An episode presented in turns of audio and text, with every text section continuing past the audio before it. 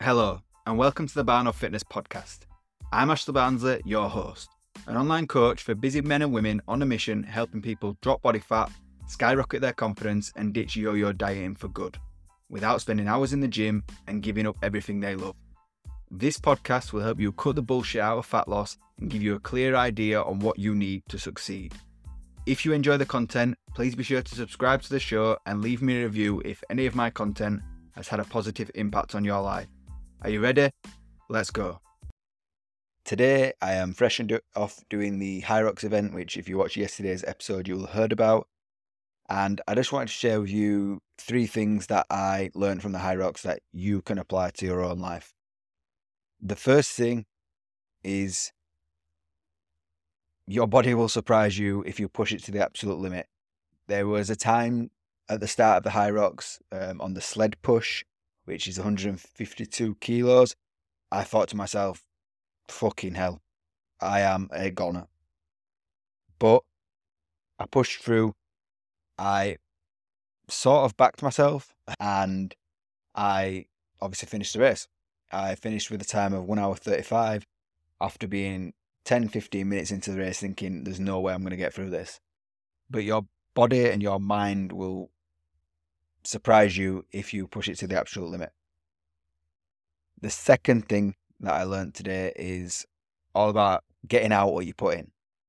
There were things that I trained more for in terms of the events in the Hyrox. So farmers carries I trained quite a lot. Sled pushes I haven't touched for a while, and limited wall balls I didn't train as much as I should have. And I think it's difficult to train for that sort of thing, especially when it's at the end. Because if you don't know, Hyrox Rocks event ends with hundred wall balls, so it's very difficult to actually train to be in that scenario because you've been running or exercising for nearly an hour and a half, and then you've got to do 100 wall balls.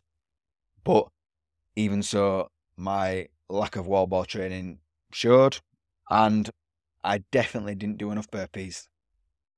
I hate burpees. Everyone probably does. But if you're doing an event like that and it includes burpees, you've got to include them in your training. So that's one thing to note. I know that I need to get used to sled push, sled pull again, running under fatigue.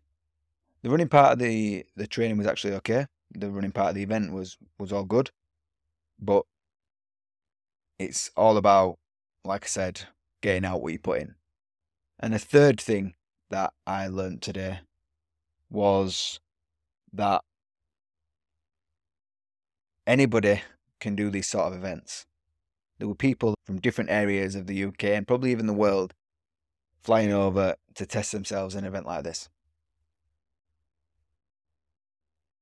And the crazy thing is, you looked at some people and, and obviously compared them to myself, and you know, I was finishing above people who probably looked like they should finish ahead of me. I remember specifically, I was on the farmer's carries, 24 kg, two kettlebells.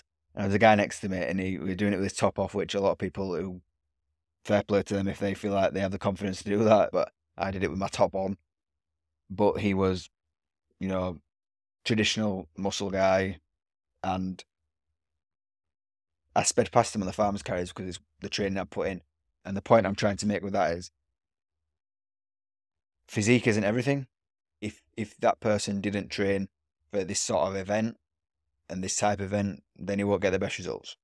He might have the best looking physique, but when it comes to functional fitness and training like this, you need to put in the work and that will take care of the, the visual side of things, but you can be strong and fit without looking 100% as well. Thank you for tuning into this episode. There's just a couple of things that I learned that hopefully you can take away and find some motivation in. I will speak to you soon.